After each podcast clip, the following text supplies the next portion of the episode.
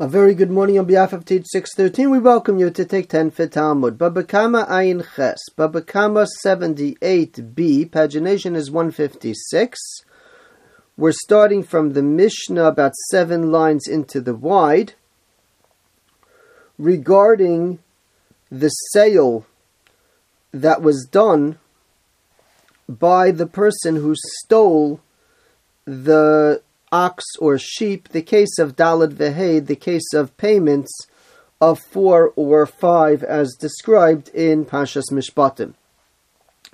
So the Mishnah says, Machrum chutz me'echad me'meya shebo. If the person did the sale, but he limited the sale such that one one hundredth of the animal was withheld from the sale. Or he had a partnership in this animal which he stole, such that the theft and the sale that followed were not being done in the entire animal. There was a limitation on what he did.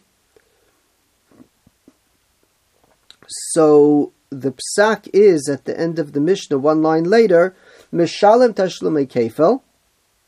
He would indeed be paying double payments on such a theft. Ve'ena Mishalim Tashlumei Arba'a V'chamisha, but he would not be paying the payments of four or five.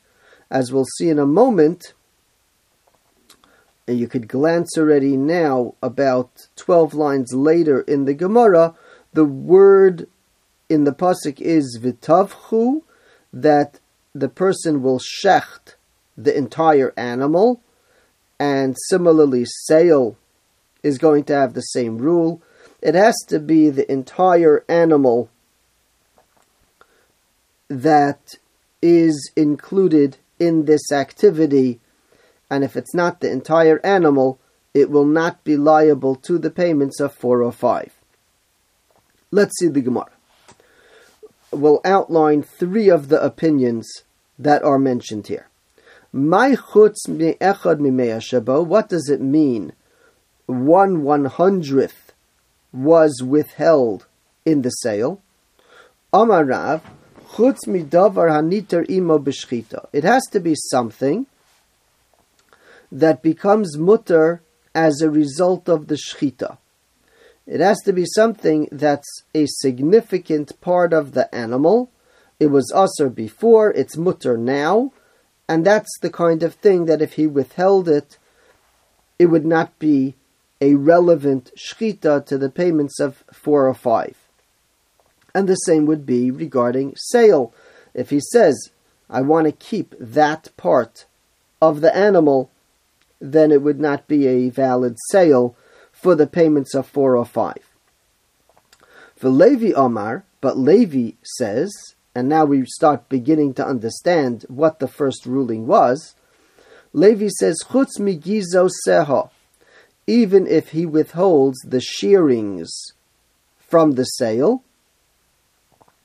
that too is considered a withholding of this example. One one hundredth was withheld then it's not considered a valid sale.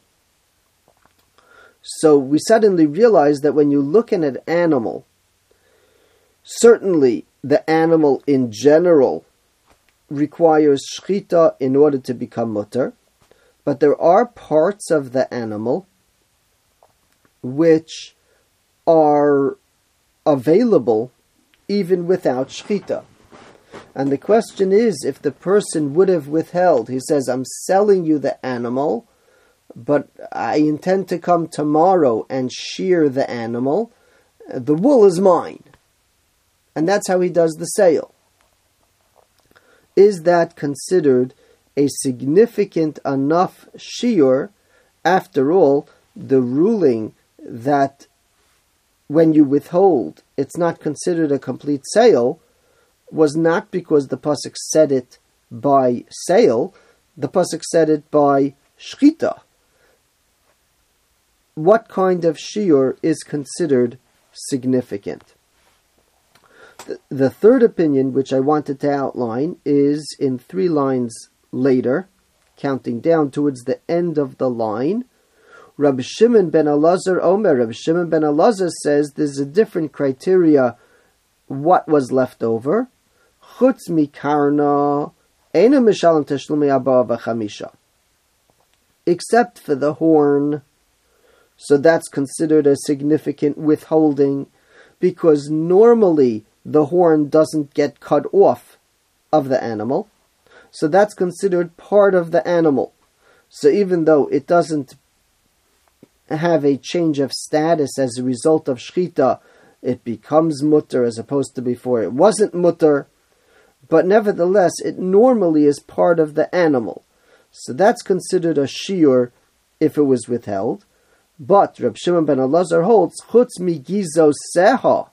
If all you did was withhold the shearings, mishalim tashlumi abba v'chamisha, you would pay payments of four or five because that's not considered a significant withholding.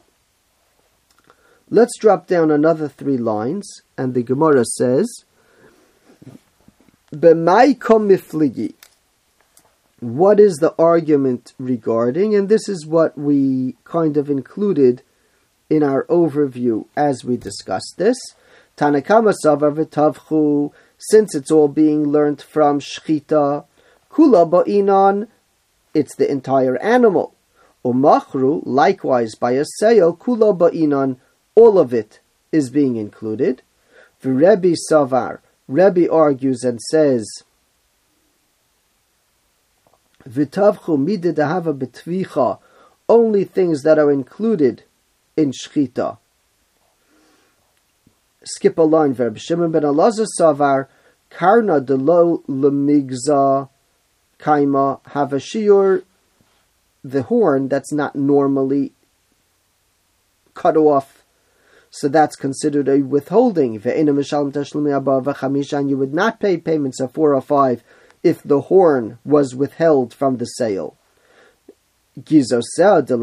kaimi, but the shearings that are meant to be shorn off, lohava shiur, that's not considered a withholding in the sale. It's normal to be separate from the animal.